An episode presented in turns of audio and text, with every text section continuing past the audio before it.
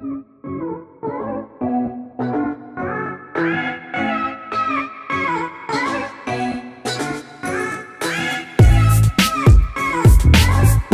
into another episode of the Calcio Connection podcast, connecting with you, Italian football fans from all over the world.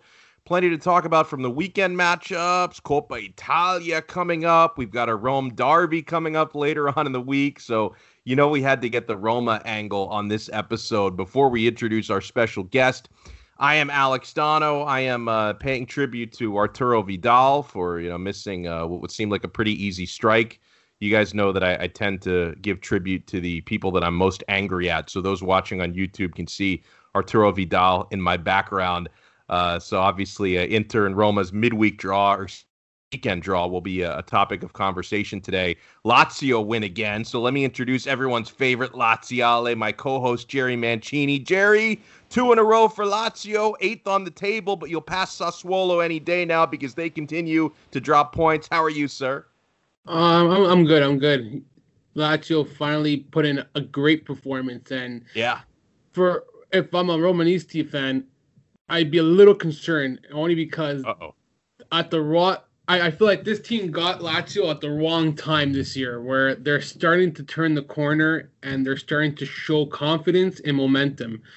Their their performance against Parma, against the Parma side, who who has struggled this year, but nonetheless Lazio showed up and and did what they had to to to build something to build something going into their their game against Roma, a, a pivotal win, like Sergei Milinkovic-Savic said. It, it, was like a building a building step where this it's been an up and down year where Lazio has shown to be good, shown to be poor. There's no in between with this club this year, and coming off a decent performance against Fiorentina, and then prior to that, Genoa, where they really suffocate you with their defense, and they only managed to get a draw, and then all of a sudden you go against a side who just brought back Roberto D'Aversa, and I thought that Parma was going to come out much better. They they looked good. They looked good in the match, but I'm just happy it was 90 strong minutes from Lazio, and now you go to the the Stadio Olimpico against a Roma side who's looked good this year as well, and you, you're going to get two sides who are going to battle it very hard. So Caicedo continues to impress. Two straight games with the goal, stepping up when Immobile doesn't score. Um, Luis Alberto scoring more than assisting. I'm I'm very shocked on this one. I would never have assumed that he would have more goals and assists this year, but that's been the case. So overall, great performance. I'm very happy to see that Lazio finally beat a lower end team with not much difficulty, and this can be encouraging moving forward. Yeah. So r- real quick, the uh, the results from Sunday: Verona, the two one victory over Crotone. Lazio, as Jerry just talked about, goals from Luis Alberto and Caicedo, 2 0 over Parma. Napoli didn't play particularly well, but they escaped against Udinese with a 2 to 1 victory. Fiorentina 1 0 over Cagliari. Uh, Juventus uh, against the 10 men Sassuolo ended up taking a 3 1 win. And, and, a game we're going to start off talking about before we get into the Rome Derby this weekend. Roma and Inter finish in a 2 2 draw. Can't say I didn't predict this one because now six fixtures in a row, Roma and Inter draw every single time, and it's usually two to two. There's something about the two to two score line between these teams; it almost ends that way. And uh, and before before I give my my two cents and and air some of my grievances on Conte, let me bring in our special guest for this episode. You know him, you love him, does a great job on the Chiesa di Totti blog, covering Roma like no other. Steve Chiavillo joins us. Steve, how are you, man? I'm doing well. Um, thanks for having me back on. You know, another draw. Can't say I'm surprised either with the way things have gone. It seems like it's always some late drama too. After last year, we had the Spinazzola hacking. Um, can't remember Moses, who was the Victor Moses. Moses on that botch clearance, and now we had the late goal yesterday. So I guess it works both ways. Both teams giving away goals late in matches uh, against each other.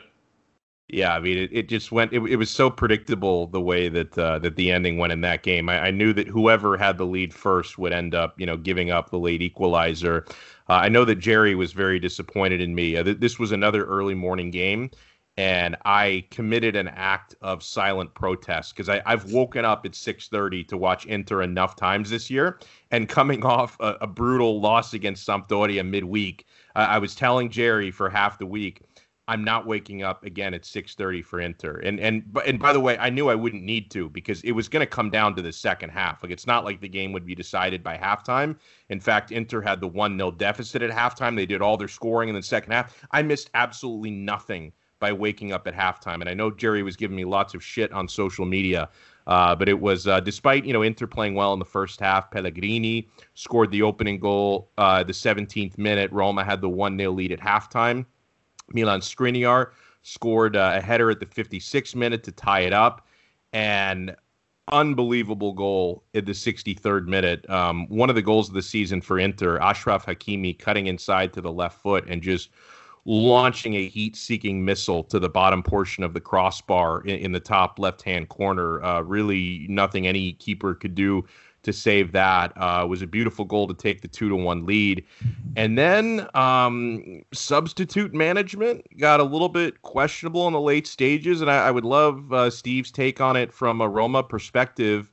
Um, so I, I, I, certainly had a feeling that Inter nursing the two to one lead, the one goal lead, once you got around the 79th, 80th minute, I really had a feeling because a lot of Interisti would think, hey, it would be really nice to bring on a guy like Stefano Sensi to add sort of another dimension into that midfield and maybe help create more scoring chances.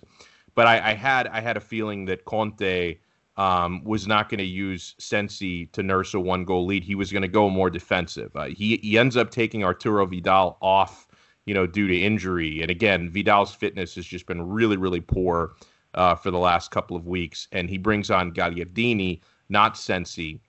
And then the substitute that had uh, Interisti furious. Um, and the irony of bringing on Alexander Kolarov, to close out the final stages of the game. He brings Kolarov on as well in the 82nd minute. Of course, Kolarov, a former Roma player, um, mid 30s, and unfortunately has, has been a disaster at Inter. We haven't seen him in a while. Uh, he was out for for a stretch uh, with COVID, uh, but early on in the season, Kolarov had some disaster classes, and you can certainly point him as one of the people uh, responsible. As, as Inter just, you know, the final minutes after making those substitutions, uh, couldn't keep any possession, look exhausted, had no shape. It really became a shooting gallery for Roma, and I, you know, they they were unlucky on a couple of chances, and Handanovic made some good saves, but I just felt like it was it was a matter of time before Roma scored the equalizer. And credit to them for doing that. It was a Gianluca Mancini uh, goal at the 86th minute, and the game ends up finishing in the 2-2 draw. So, Steve, uh, from your perspective, and I, I certainly, you know, I, I don't want to make it sound like. Um, by blaming Conte like I'm not giving credit to Roma. Roma had to earn that equalizer and earn that result. Uh, but from your perspective, how did you see those final 10 minutes or so after the Conte subs and, and Roma were really the only team attacking at that point?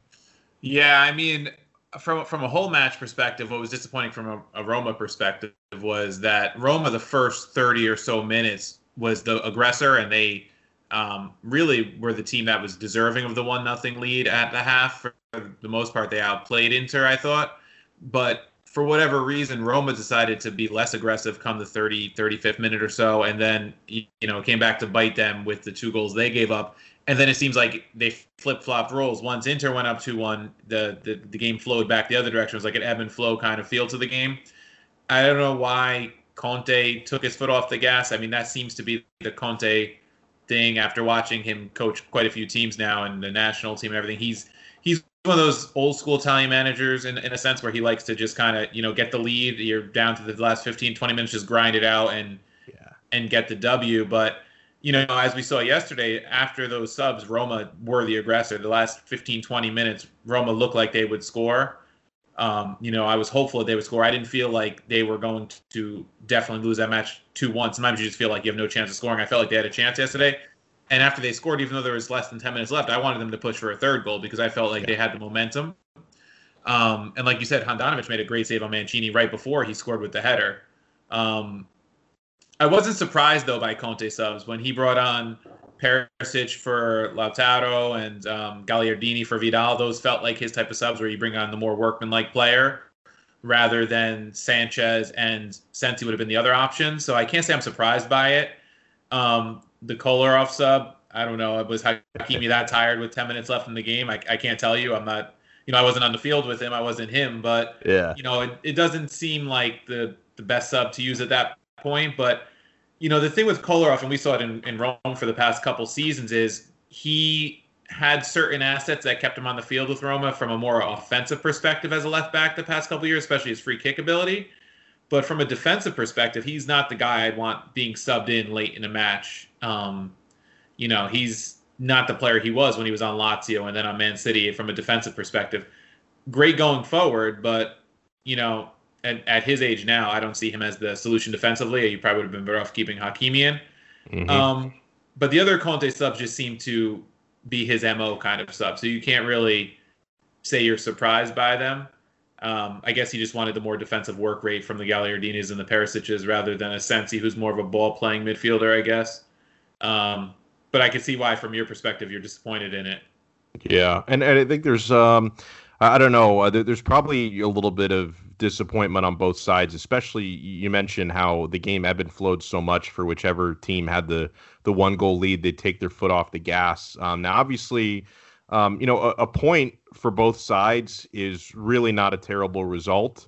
I mean, I, I guess uh, you know for for Inter being in second place, they just have the misfortune that even though they were recently on a nine match winning streak, uh, Milan are just not dropping points. Mm-hmm. So you so you you know you you lose a little bit of ground in the Scudetto race now, three points back of Milan. Uh, but a, a point uh, at the Olimpico is not a bad result on paper, and and you know for Roma. Same thing. I mean, a, a point against Inter, they stay. You know, Juventus is breathing down their necks now, but you know, still uh, comfortably in the top four at, at, third place for the time being. So it, it's not a bad result, but I think probably Steve, both sides can have some regrets. I mean, do do you come away from that match feeling like, hey, it's a good point and a fortunate point, or like you said in the final minutes, it was really Roma were on the front foot? Are you disappointed not to get more out of that game? Yeah. So uh, the way I look at it is, on paper, it's a good result. You're playing Inter, who is a better team than Roma on pay. You know, for all intents and purposes, Inter's a stronger side.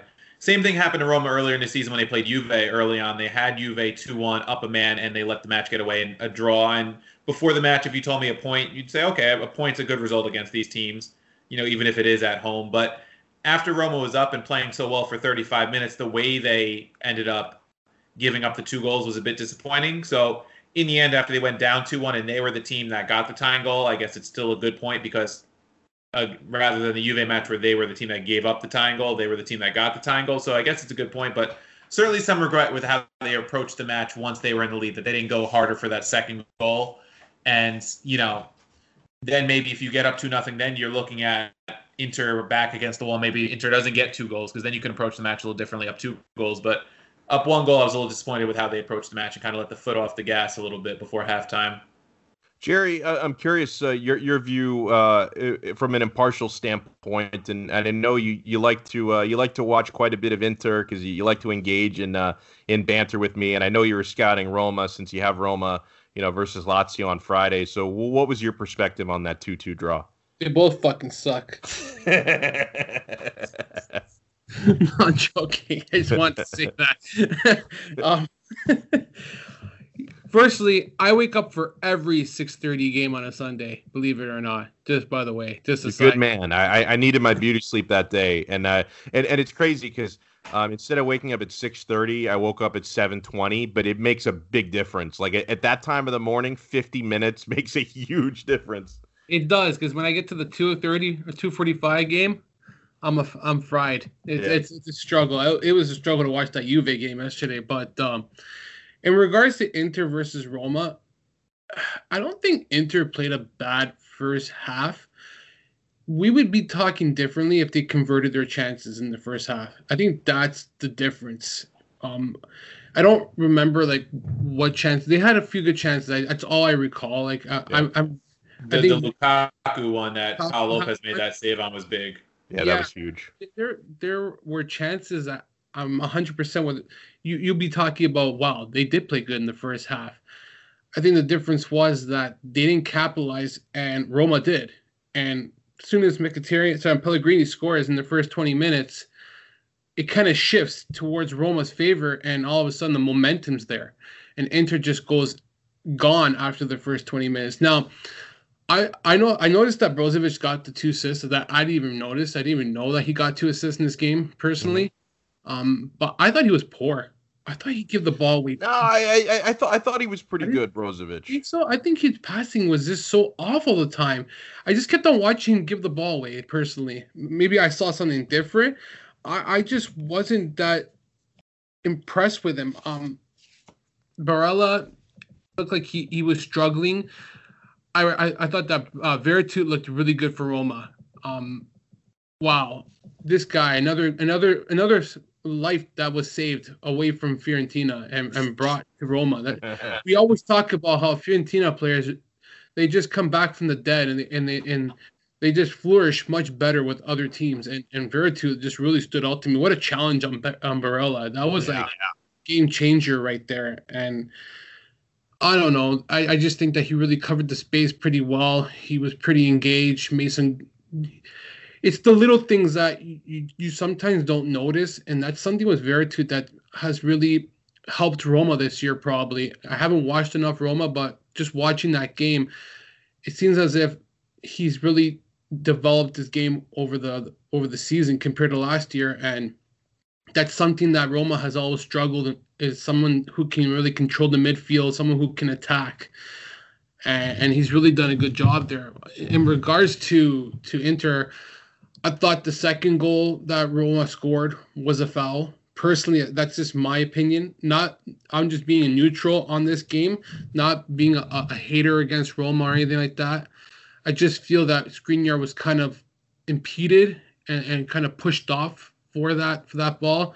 Um, I know people will have different views, different takes. You can look at it at both ends. Well, if, if, I'm not if I'm not mistaken on that one, and, and again, like if I, I wasn't expecting them to call it, um, I, I do think by the letter of the law, if they really wanted to, they could have called it, and I think a couple of the Italian newspapers said that. So you're not you, you're not off base on that, Jerry. But it, certainly in the moment, that's the kind of thing you, you see referees will let let a lot of that go, and unless it's Milan involved. If it's Milan, the call gets made. I'm just, throwing out, that out there this year. But now I wasn't expecting to get that call. Didn't Martinez and and and Lukaku had a few chances as well in the first half, and yeah, Mar- Martinez also had one where uh, I, I, think uh, I, I, think a couple of the newspapers said it was a, a ball, a, a, a, nice ball played uh, by Lukaku, uh, and and one of the Italian papers thought that that Martinez was fouled. Um, th- that was another one where maybe if you watch the super slow mo, like the back of his leg got kind of kicked. Um, in live time, I didn't whatsoever think it was yeah. a foul. I just thought it was a poor finish. Like I he got the shot know. off too pretty cleanly before the Ibanez yeah. came in. Yeah. And yeah. And I also forgot that Kumbulla didn't play yesterday either. No, Kumbulla is their fourth center back at, at this point. As awesome. good as he is, yeah. Well, that that's the thing. Roma's center back situation is is very good right now. I mean, Smalling had a very strong game against Luka, yeah. uh, Lukaku. I thought. Yeah. Um, and then Mancini and Ibanez. Ibanez was actually pretty quiet yesterday he's been arguably the best one this season, and that was one of his more quiet games yesterday. Mancini, I'm a big fan of Mancini, so Kumbulla will get his games. It's just that he has a tough trio to beat out for playing time if everyone's healthy. To me, this is my preferred trio. Um, mm-hmm. But Kumbulla's, you know, 20 years old, I think. So Still they, have got a nice yeah. young core. Yeah, I, I thought Mancini was really good yesterday, and I like how he's really effective on both ends of the field, not just on the defensive side. Yeah, he's, he he scores a lot. Like I remember when he was at uh, at Atalanta before he arrived at Roma, and he he was uh, he I think he might have been like the top scoring center back before he made the move to Roma. Like he was scoring a ton of headers. I thought the biggest glaring issue on both sides was goalkeeping, though. When I was mm-hmm. actually when you guys were talking, I was just thinking about this, and Pau Lopez is horrendous. I I I remember when John Solano did a, a podcast on Pau Lopez, and he was supposed to be this next big thing coming from La Liga, and he, I forgot where he came. I think from Real Betis, if I'm not mistaken. I, I think Betis. I think so. Betis. And I heard his podcast, and they hyped him up how this was supposed to be finally a goalkeeper that can come into Roma, where they've always struggled in that area, and finally has someone who can given some good presence in the back. I thought he was terrible yesterday. I thought, believe it or not, that was actually one of his better performances of late. Yeah, he, he was benched for Mirante for a while. He's only playing because Mirante is hurt, but those two saves he made on Martinez and Lukaku were huge. Yeah. But that's how low our standard has dropped for him in on the Roma side. I didn't. and, I, and, meanwhile, Handanovic hasn't moved since 2018. Did you see how he reacted after the first goal? And he was snapping at his defense. Dude, it's funny you say that, Jerry. It's funny. Like that. That's his new move. Like his his move last season was when he would freeze, like he would do his mannequin challenge thing that he does, and he would just sort of look like he was in a coma after that.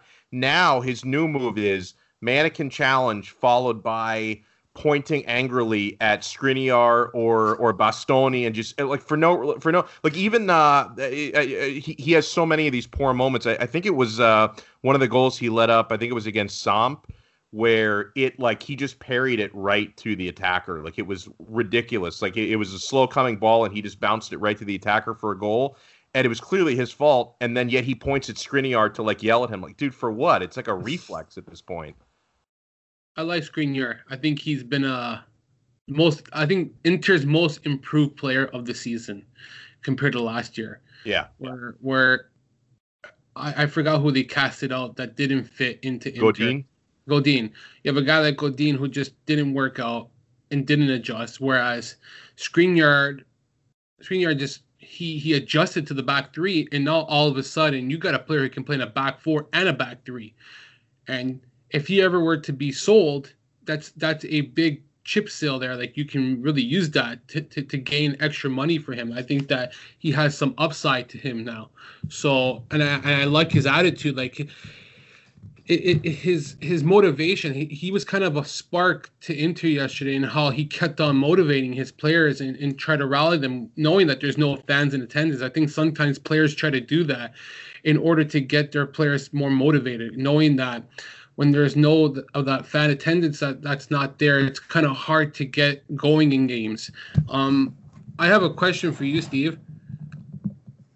Are you concerned with Dzeko in any any way? Because I, I kind of felt like as the game progressed yesterday, he kind of dipped off and looked a little tired, fatigued. Mm-hmm. And I'm just curious, is he hurt? Or is it just that he's been overused? And, and and if that's the case, you got an Inzaghi problem here. I'll be honest, because you got mm-hmm. two managers thinking the same. Where you mm-hmm. got Borja Ma- Ma- Ma- Mayoral, and he's on loan, and you're not using this guy who sh- is there to take away Dzeko's minutes. And I, I know a lot of Lazio fans don't like Dzeko. I'm one who thinks Dzeko's a top, a top striker. I don't know, top five. I I'm always gonna rate Immobile ahead of him because I'm biased. I love Immobile, but I still think Dzeko is is one of the best strikers in Serie A. You you a, a blind Lazio fan would say he's shit. I don't think he's crap. I think this guy's like seriously. I think this guy is really good. He's consistent. You you can't shit on a player who's consistent and scores consistently every year. I just don't get it. I like the way he plays, but back to what I was saying. Do you think that he's just been overused? So he missed Wednesday's match. He was a, a late scratch. Um, like the day before, they said he had a little tweak of some sort. He played late in the match, but Mayoral scored two two goals, including one beautiful goal, and drew the penalty. So he basically set up all three of Roma's goals against Crotone midweek. I'm not surprised Dzeko started because in a big match against a team like Inter, you're going to start Dzeko. He's your captain. He's your veteran. He scored 120 some odd goals for Roma, whatever it is. Um, but what I was disappointed with was how long Fonseca rode him yesterday. Um, and it was funny because I was recording our podcast for Chiesa di Totti earlier, and the other guy I was on with, Sean, basically posed a question: Is Fonseca like scared of Dzeko? Because you know, it's like sometimes you you know you appeal, you know, you you play to these like veterans so much that it's like, yeah. and I don't think he's necessarily scared of him or afraid of him, but like you rely on him so heavily where a Mayoral might have been able to unlock that match a little bit earlier yesterday. He's quicker, he's younger, he's mm-hmm. he's hungry for a goal. He he would have brought a different perspective because what Dzeko was doing yesterday wasn't working. His I, I looked at his final stats. His passing percentage was 68 percent. Um, you know, he only had one shot and it was off target. He's usually a volume shooter. He usually puts a lot of shots off target. He's not the most accurate shooter, but he he scores based on volume a lot of the time. And he wasn't doing any of that yesterday. I don't know if whatever his issue was midweek carried into this or if he was fatigued or what it was, but it was one of his worst performances of the season. I like you. I rate Dzeko. I still think he's a very valuable part of the team. Absolutely. But um, you know, I think Mayoral sooner or later deserves a chance against a bigger team. I just don't know if it's going to take like a Dzeko injury or something to get him on the field against like a, a top six type side, because you know I'm, most of the time you're going to start your veteran captain striker. But I think even in a match like yesterday, okay, start Dzeko, but if he's poor for 60 minutes, give Mayoral 30 minutes rather than two at the end. You know, whatever right. it was, especially after he's coming off such a good performance midweek. Yeah, it was. It was it, it, you bring it up that I kind of realized that it was just a, a really quiet game from Dzeko. I mean, that that's usually a player I fear. Like usually, yeah. anytime Dzeko was on the pitch, you know, if he's not scoring himself, he's doing something incredibly creative to facilitate a teammate. And uh, I can't remember, at least not in a matchup against Inter, uh, the last time I've seen a Dzeko performance that was that quiet. That was that was quite shocking. Uh, guys, before we preview the Rome derby, I know that Jerry and Steve are both chomping at the bit for that. Uh, wanted to ask you guys uh, a question. Your your thoughts on the Scudetto race from this point forward. Now, uh, Milan pick up uh, another victory at the weekend. They had a two 0 over Torino. Uh, so Giampaolo missed his chance at revenge on Saturday. Milan got it done. Rafael Leao, Frank Kessie on a penalty. So Milan stays, of course, top of the table, and they gain a little bit of ground on Inter, dropping points. So it's Milan with 40 points, Inter in second place with 37, Roma three points behind Inter and six points off the top at 34. Juventus uh, picking up three more points. They're at 33. So that's your top four. Um, and then you also have uh, Atalanta, who are just momentum, uh, just building for them. 31 points. Napoli also at 31. Sassuolo 29. Lazio 28. And uh, and I know that Jerry was surprised uh, when I we were talking guys in a in a chat earlier, and Jerry was a little surprised when I mentioned that you know, despite you know Milan continuing to to pick up wins and being well, I mean, continuing they did lose to Juventus recently, but continuing to pick up points in most of their games um, and being three points on top of the table. That uh, according to odds makers, Inter are actually still at this moment favored for the Scudetto at plus 160 meaning a uh, hundred dollar bet would win you back hundred and sixty dollars. Then Juventus in the second spot at two twenty five. That's my personal pick for the Scudetto. Uh, I picked them preseason. I'm going to ride with that. Then you've got Milan at plus three fifty. Then there's a really big gap after that uh, to the point where you almost question if some of the teams uh, a few spots beyond Mil- uh, beyond uh, Juve are maybe being disrespected a little bit. Atalanta at plus 1200, Napoli plus 1400, Roma plus 2000, Lazio plus 6600. Maybe Jerry, if you want to throw, you know, 100 bucks on Lazio, you could win over six grand uh, in return for that wager. Uh, but but what do you guys think? Because I, I know that you, Jerry and I'm not sure about Steve, but Jerry, you were a little bit surprised that Inter are still the betting favorite for the Scudetto. Do, do you think it, it should be Milan or should he should it even be Juventus? Um, that's a good question. Actually, now you see Juventus. Uh,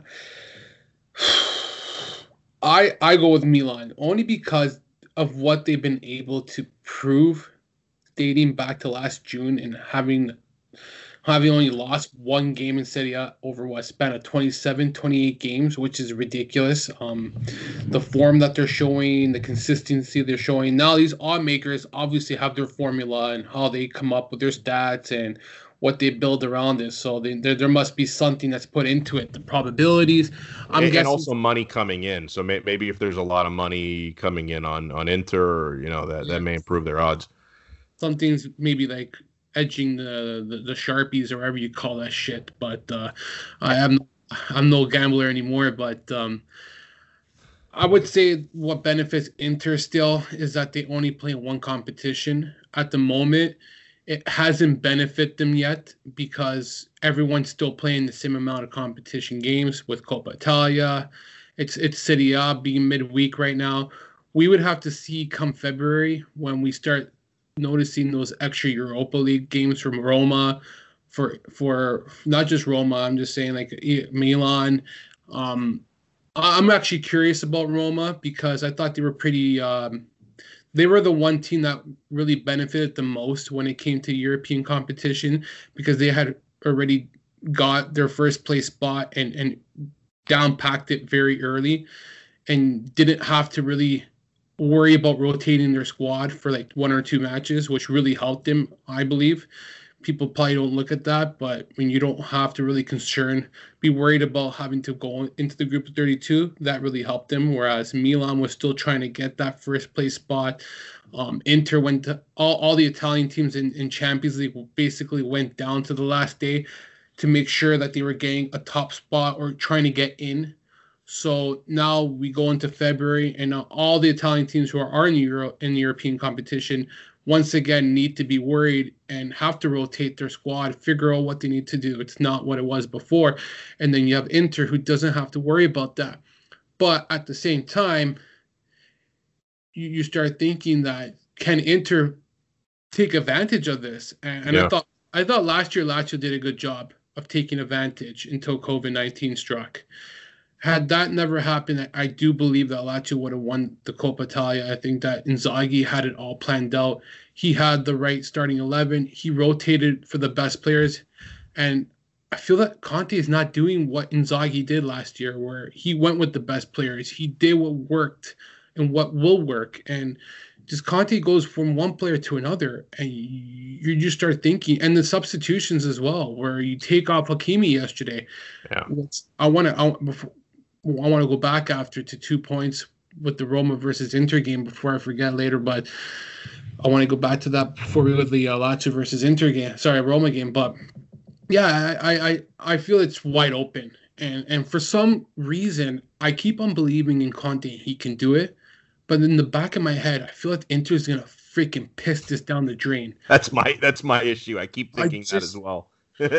I seriously wouldn't be surprised if Milan meltdown came. I, it wouldn't shock me because as as the time progresses, it, look, they just picked up three more injuries on Saturday, two or three injuries. Like, how how long can this team sustain this kind of like ability to, to overcome players? And now with they got to play tomorrow once again in Coppa Italia. Like, it's just one thing after another. It, good for them. They're they're they're showing great character and they're overcoming adversity. But if I had to choose a team, I would probably edge towards Juve. Um, I still go with Juve. I've always doubted Juve last year. Like I was the first to doubt them. I thought that Lazio had it in the bag. Even coming back from from COVID, I didn't expect them to be that bad. They were horrendous. Um, with with Juve, they just figure things out. And and still, this stupid referee's gonna help them. Throw that out the door, man. Like this team just figures things out, man. It, it drives me nuts. I thought they were gonna lose to Sassuolo yesterday, and they freaking they they managed to win. They managed it. Good teams. There, there's a reason why they won nine Scudettos in a row, and people forget that, and they think the next year is their last year. The rain's gonna calm down. They're only what seven points back of Milan like, uh, yeah. With a game in hand, too. People yeah, forget. Yeah, that's right. See what I mean? You win that tomorrow, say, if it was just tomorrow. You're back four points now. Like, it's, it's, it's, uh, it's tough. I, I go with Juve. I, I'm never going to count this team out. That's just. What do you think, Steve? Who would you consider the team that should be the betting favorite? Yeah, I mean, Milan obviously deserves some respect for all they've done. Um, the loss to Juve finally took a little wind out of their sails, but they bounced back this week. Um, so it, it's hard to you know say that they're not up there and definitely in consideration. You know, I, am they've impressed me. I, I thought they would drop more points than they have so far. You know, especially when Ibra and Kjaer were both out, who have been their two most important players. So I give them them credit. Um, every week, I, I hope they're going to drop points because I feel like that's a team that in the end Rome will be fighting with closer to mm. like third place. I, did, I don't expect them to stay at first. If they do, you know, God bless. I, I know a lot of Milanisti who will be very happy. Um, but I, I, still I have to agree with Jerry in the end. I, I think Juve, especially because they haven't played well. They, you know, they've hung around in matches early on. They had a lot of draws in matches you wouldn't expect them to draw. Um, I can't remember which teams off the top of my head, but they were not teams that Juve normally draws against.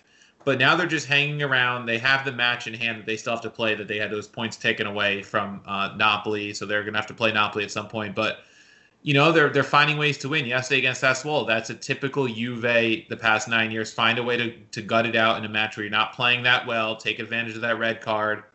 you know, because after Sassuolo got the tying goal from Defrella, I was like, oh, maybe Sassuolo has a chance to at least pull the draw of this match, and then they they found a way late, and I just feel like they're improving because they're starting to gel a little bit more. I know they've had some injuries now lately though, because I know Chiesa got hurt yesterday, McKennie got hurt, um, Dybala got hurt. They've they've been dealing with Devra- um, De Ligt has COVID, so they're going to be a little shorthanded against Inter on Sunday. So if Inter was ever going to make themselves I don't know if we could say the favorites at this point because you know they still will have a gap with Milan no matter what Milan does this weekend. This is their chance to prove that they are legit title contenders. I think because playing Juve while Juve is a little bit wounded gives them a big opportunity to put distance between themselves and Juve and keep the pressure on Milan, uh, especially like Jerry said, an injury riddled Milan team of late. So, but in the end, especially if Juve can pull out a win on Sunday, I, I think Juve has to be become the favorite. But I could see why the odds makers do favor Inter at this point, because like Jerry said, I think the European thing is is, is big. You know, we saw with Lazio last year. They crashed out of Europa League. I think in some ways, in Inzaghi's head, probably he wasn't very upset about that because he knew that was his best chance to to hang with the big boys. And I think Inter. I was looking at the calendar. They played Milan on February 21st. That's like right in the the area of when the knockout rounds are being played in those European competitions. Maybe you catch Milan after a European game on Thursday you know, it's, it's a chance to maybe jump on them too. So the schedule could play to their favor in some ways too, but it's hard to count Juve out. No, you, you make some great points there, Steve. And uh, and and for me, like, even though I, I don't necessarily believe Inter are, are going to win the Scudetto, I certainly hope they do. I, I think for now the odds makers I, I believe have it right. Um, like in, in the case of Juventus, you know, not being favored, um, being seven points back in their current state and having a, a pretty catastrophic injury slash COVID situation heading into the Inter match, I, I, can get it why Vegas doesn't have a whole lot of belief that they're going to win that game.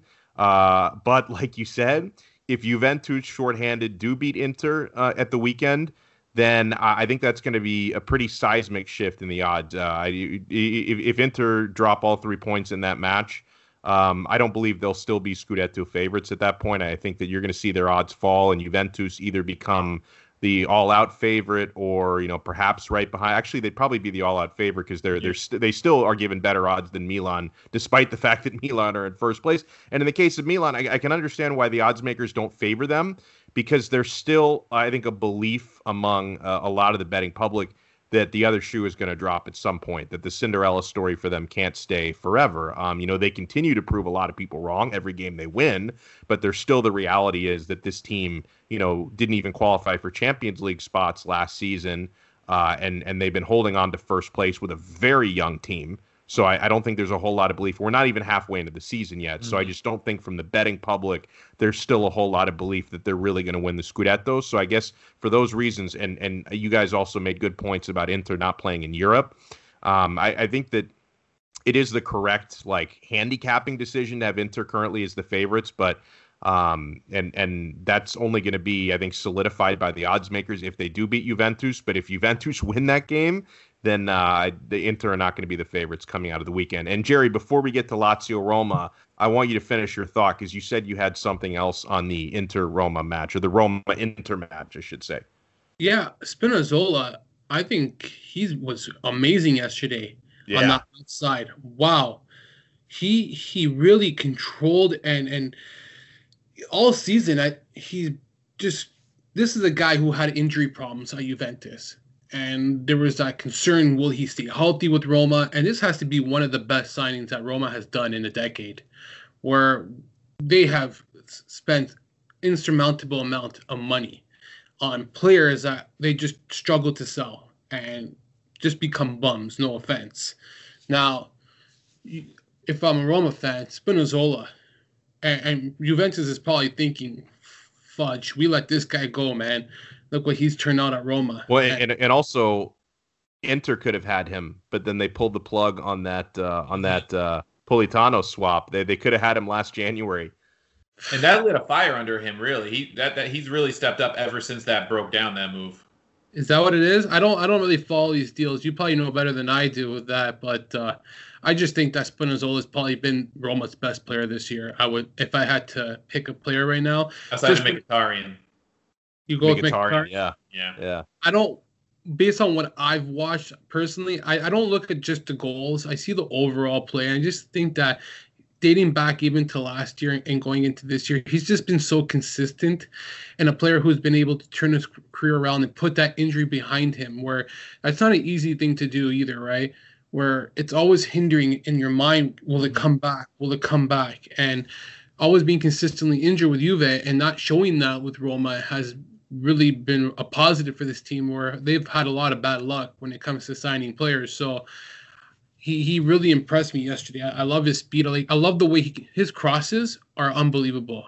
I think that he's one of the most accurate players on the left side who can deliver a good cross and, and always create an opportunity for Roma. And his backtrack is also good too, along with Hakimi. Hakimi had a good game as well. Big mistake taking him out of that game um, and bringing in Kolarov.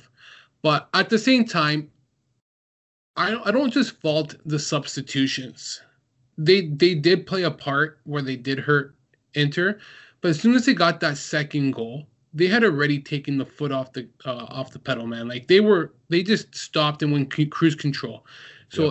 it, it did contribute well before the substitutions the substitutions just added on to no, the. I, I, know that, but but my thing was at that point, um, they they looked exhausted. They were giving up a ton of possession, so that's why I thought that you know bringing on somebody like Sensi who can actually add a spark to the midfield, I thought could have changed the complexion of the game instead of bringing in you know your guy Gagliardini and then the Kolarov move uh, for for um, for Hakimi was a disaster. So I, I totally agree with you that after Inter scored the two to one, you know the the momentum shifted for Roma. I just thought Inter could have taken some of that back by making a substitution that could have kept a little bit more possession and created more. I don't think the Gagliardini move was bad. I think the Kolarov move was bad. That that's what hurt them. I think Gagliardini is really good in that role, being up two one he's more of a defensive kind of player where he can track back and, and just play that sound game. Whereas Kolarov can't even play defense, he can't play offense. He just doesn't do anything personally. Free like, kicks allegedly. I'm yeah, still yet to really see it, but you know. people were writing that guy off. What a, that guy there is amazing. Like as the game progressed, he got better. That, that's how I noticed him, and his his speed's amazing. But uh, those those are the two players who really stood out as well. I wanted to mention where I I, I like Hakimi. I think he's going to be really good for Inter. But I I'm just more impressed with Spinazzola. I, just because everything he's gone through, and, and I think a lot of people kind of forget his his history and and what a risk signing it was, and a team that's lost so much money. Finally, if Roma's any Roma fans listening to this pod should be really happy to have a guy like Spinazzola. And it'd be sad to if Roma did sell him because I know that this is a club who's trying to sell players to make a profit and trying to get back even in the books. But it, it would be unfortunate to to see a guy like Spinazzola be sold if that was the case. But who knows what goes on with Roma? Steve will knows for that one well, let's uh, let's move on, guys, to this coming weekend. Uh, we we get a little treat getting a uh, a a Friday Rome Derby. Don't know how often that happens, but you know, 2:45 p.m. Eastern, uh, 8:45 p.m. prime time in Italian time. Uh, you know, Jerry, I know that this is a little bit of an inconvenience on you personally because you work and you're going to have to uh, to haul ass out of work and in home uh, to get home in time to watch the game. Uh, l- let me get Steve's thoughts on it first, though, because I, I want to get you know your expectation for how the game is going to play out and a prediction if you want to. Steve, how do you see this shaping up? This very important Rome derby. So what one of the things that's been a big talking point uh, around Roma this season is they've beaten all the small clubs, all the mid-table clubs. They've had issues beating the big clubs this season. They've drawn Juve, they've drawn Milan, and drawn Inter now, and they lost to, heavily to Atalanta and Napoli. Um, those two matches, they're only two losses on the pitch this year when you discount the you know clerical error loss against Hellas to open the season. so they've only been beaten twice in the pitch, but they've drawn those other three. So against those five big sides, they haven't won a match this year. So Fonseca has this monkey on his back where Fonseca can't beat the good teams. You know, Roma's in third. That's all well and good, but they can't beat anybody good. In, in my opinion, this is the the quote unquote big team that Roma has to beat. Um, Lazio has been the weakest of the big teams so far this year based on uh, results, and I it, they they need to win. Like you can probably qualify for the top four by getting those draws against the big teams and beating everybody else, most likely. Um, I, I, heard the math um, somewhere where if you beat everybody else and you draw and you, you know, play at the same rate they've played through the first 17 matches, they would technically qualify based on the last four years of results or whatever it is. But you, you eventually have to beat somebody. And I think this is the team they have to beat. I think Roma could beat Lazio. Uh, you know, the derby is always very unpredictable. I'd be disappointed if Roma doesn't win this match. Um, I think they have to ride that m- momentum from the Mancini goal. If they had lost against Inter, I'd be a little more worried. But that late goal, I think, gives you a, a better feeling going into this match. Where, yeah, they they pulled out that tough draw against a, a top two team, and now they need to uh, take the match to Lazio a little more than they took the match to Inter. I, I think, in my my opinion. Can I put you on the spot get over score? This Score. Uh, um, I'll go two one. Nice. Jerry, let, let, let me release the Kraken. Well, what are you thinking? Very important game for Lazio as well. What's your expectation? Do you have a predicted score? Believe it or not, as poor as Lazio has been, their best matches have been against the top six, seven teams. That's what drives me insane. And that's why it surprised me how good they played against Parma on Sunday and it's very encouraging to, to win going into the derby of, of how bad they've been playing in recent times. Um, this is a team who's been up out with up to 12 players in a game in Champions League and, and somehow managed to earn a draw. Um, comes uh, Friday, it's questionable that Joaquin Correa could be av- available. He did partially train today. Uh, had a full training session today. If he is to just be on the bench, that is a major boost. Uh, not even being on the pitch, but just having your captain's presence around, I think, is very encouraging. It, it kind of gives an uplift to the team to know that he's there. He, he's a voice that that can really help in the dressing room. So we we tied Inter, we tied Juventus, and I thought the performances that they showed against both sides were even though they had to come back and tie, they, they showed no no quit. Um, they did lose 4 1 against Atalanta early in the year, but that was also in, impartial to a lot of injuries they had, um, having to revert Adam Marušić in his first game as a, uh, sorry in the second game as a left wing back, which is not his natural position. They had a few injuries. They actually dominated most of the game, but just weren't clinical. Whereas Atalanta just buried on their very limited chances, and that's how we all know how they like to play, right?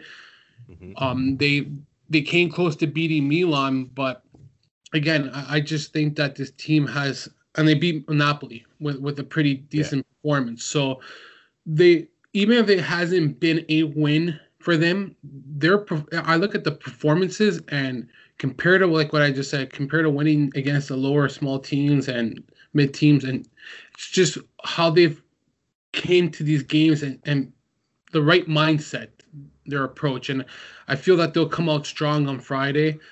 Um, I expect Immobile probably to lead the way once again. I, I would like to see him go back into the score column. The only thing that concerns me is that back end. They've only earned four clean sheets this year. And this is just our second winning streak of the year of two games. I'm going to go with a 2 2 draw. I am not going to give a winner to this game because I'm the biggest mush in man. I knew so it. I knew you weren't going to. You weren't going to give a Lazio win. No shot on giving a Lazio win because I am the worst when it comes to this stuff. I'm surprised I hit my prediction of two nothing Napoli. Sorry, Lazio over Parma on Sunday, but yeah. I won't do the same this week. I, I'm I'm not confident in a win, but it also wouldn't surprise me if they did pull out some miraculous victory over Roma. I'm just curious to see how they approach it with the Derby first time ever not having fans and how both sides kind of respond to this because I yes, we we've seen games without fans, but when it comes to a derby, and I and I say the Rome Derby because I the Rome Derby is probably the most significant derby in Serie A when it comes to like history and rivalry. people maybe may maybe, uh, maybe in history, but I you know I got to stick up for the uh, the Derby della Madonnina because it's it's pretty epic. Uh I just the riots that have gone through between Roma and, and Lazio. Ah, that's true. the riots like I, I was just reading up on it and just looking at the history there's like brawls with fans and the the one with the incident about the the the, the person who had a heart attack or something and they put a they put a tarp over his body and they thought he Oh, was dead or something do you remember that one uh steve No. yeah i forgot what it was i i I wrote it in my article there was like they assumed he was dead in the stadium but he really my wasn't dead Oh my god! but um, I don't know. I, I I need to look it up. Just don't quote me on that. But there was an incident. it, it was really bad. I I should look it up in the meantime. But freaking yeah. Actually, it's not in my article because my wife told me not to put it in. because it was pretty severe. Oh, wow. Yeah, but um, just overall, I- just want to see how e- both sides, not just Lazio, just no fans in a derby. It, it can be, it can really wear on you because you're so used to having that crowd, that that momentum behind you. So maybe maybe it does take an effect. So I'm gonna go with a two-two draw. See how this one plays out. And like I said, I know that fans have been out since last June. I get that but when it when it comes to a first derby for Lat derby for Lazio and Roma without fans, it could be be a little of an effect on both sides. So and how they approach the game. So we'll see how it goes. And I, I'm really, I'm really struggling to pick a winner in this one. I, I might, I might go draw as well. Even though a thing for me is, I don't, I, I kind of feel like in the, uh, with a packed stadium, I almost feel like it'd be more likely to get a draw because I think both sides feel a little bit more pressure. Whereas when it's an empty stadium, maybe you play a little bit more loose. But uh, I don't know. I mean, uh, Roma have done exceptionally well this year. Lazio look like they're hitting form. I I just I, I have a trouble. I have a hard time picking between these sides. So I think I'm going to do. I'm going to do uh, the. From my perspective, I'll say it's a cop out because I'm neutral, uh, but I'm still going to say it's a cop out. I'm going to go two two draw as well.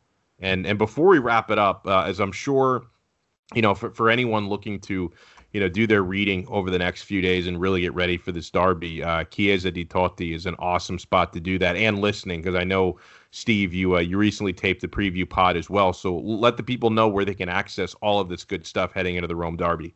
Yeah, so it's chiesaditotti.com. Uh, we have a lot of der- derby com- coverage coming up. Jerry did a type form Q&A for me that'll be posted a little bit later this week. He's going to come on for a preview pod, so we'll get the Lazio perspective too. It's not going to be uh, Roma biased, everything on there, but we do our uh, probable formations, um, you know, match preview, and all that good stuff, covering the match, post match, all that. Um, and then you could just follow my work at uh, S Chavillo CDT, which um, I'm sure you guys will tag me on on the tweet for people to spell it.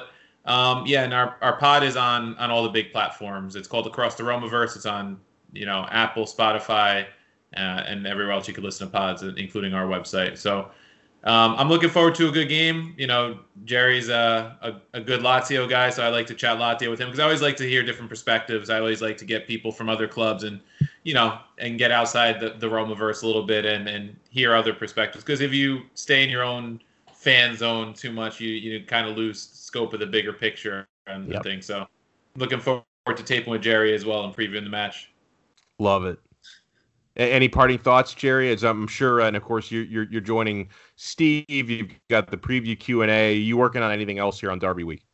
Oh man, uh I started a piece last week was basically the, the importance of the match for both sides and kind of the, some of the history and just some of the stats. It, it is it favors in Roma's way. They, they they have been more the dominant side. So if history speaks for itself, it should be Roma winning this game because they've won the majority of the matches. So that that's the truth speaks for itself. So I, I have a match preview that I'll be writing for the Laziale, and I started a piece today on Wesley Hoedt and how he's been one of the biggest surprise signings for uh, for Lazio. So that's been uh, nice to see as well. So yeah, that's about it, pretty That's much. great. So yeah, so m- make sure you check out Steve's work. Make sure you guys follow Jerry uh, on Twitter. um, because every every time Jerry posts an article, of course he tweets it out. Uh, so at jmancini8, make sure you guys follow me as well. I'm way too lazy to write, so I do most of my work is all uh, audio and video. I do daily, uh, mostly American sports, but daily shows at onsideradio.com, which you can listen to live from 3 to 6 p.m. Eastern, or check out the podcast anywhere you get your pods. And make sure you follow this show. I mean, I, I shouldn't have to tell you if you're listening or watching right now, but make sure you're following us on Twitter at CalcioConPod. Pod. Uh, and if you're if you're watching this on YouTube, uh, and we usually we usually release the YouTube about a day after we release the audio because you know we want to try to get the audio clicks first and then get the YouTube clips uh, clicks after that. But if you're watching this just on YouTube, make sure you listen to the audio pod. Let's uh, give Lisi a shout out too, eh? I want to give Lisi, let's give Lee, Michael Lisi a shout out. His Browns, Cleveland Browns won a playoff game oh, after how many did. years? They did. I, I, bet. I bet Steelers minus six. So it's, it's a sore spot Browns, for me. Man. It's a sore spot day, for me. man. Don't Ben Roethlisberger is on no legs now. Freaking guy, no arms, no legs. That guy's done, man. Uh, Jerry, this is one of those things where like sometimes when you try to find like an edge in betting, uh, you just overthink it because uh, the Browns hadn't had like a regular practice in almost two weeks because of COVID nineteen at their facility and and the Steelers had you know they'd rested Ben Roth some good that rested because he sucked, but they'd rested Roethlisberger in the final regular season game. So I thought you know Browns haven't practiced in in a fortnight. Um, Roethlisberger is going to be rested. It's a home game for the Steelers for what that's worth these days. So I, I just thought Steelers were the pick, but I should have listened to you and I should have listened to Lisi because I uh, I got my ass kicked on that one. But yeah, just never take my gambling advice ever. That's a terrible, terrible thing to do. But make sure you follow me on Twitter at Alex Dono, uh, and make sure, of course, you follow our show at CalcioCon Pod. You know, download the audio podcast wherever you get your pods, every platform and uh, and check out the videos on YouTube. Subscribe to our channel at Calcio Con Pod. So huge thanks to Steve Chavillo. Huge thanks as always to Jerry Mancini. I'm Alex Dono. We'll talk to you guys next time. We will be back later this week for another episode of the Calcio Connection podcast. Ciao.